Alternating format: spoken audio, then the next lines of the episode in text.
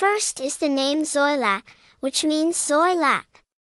One of the traditional dishes attached to most Vietnamese people. And sometimes for viewers watching football at major tournaments, it is a familiar dish every time they enjoy exciting matches broadcast at night. So the name Xoilac also started from there and became a familiar spiritual dish associated with enthusiastic football fans.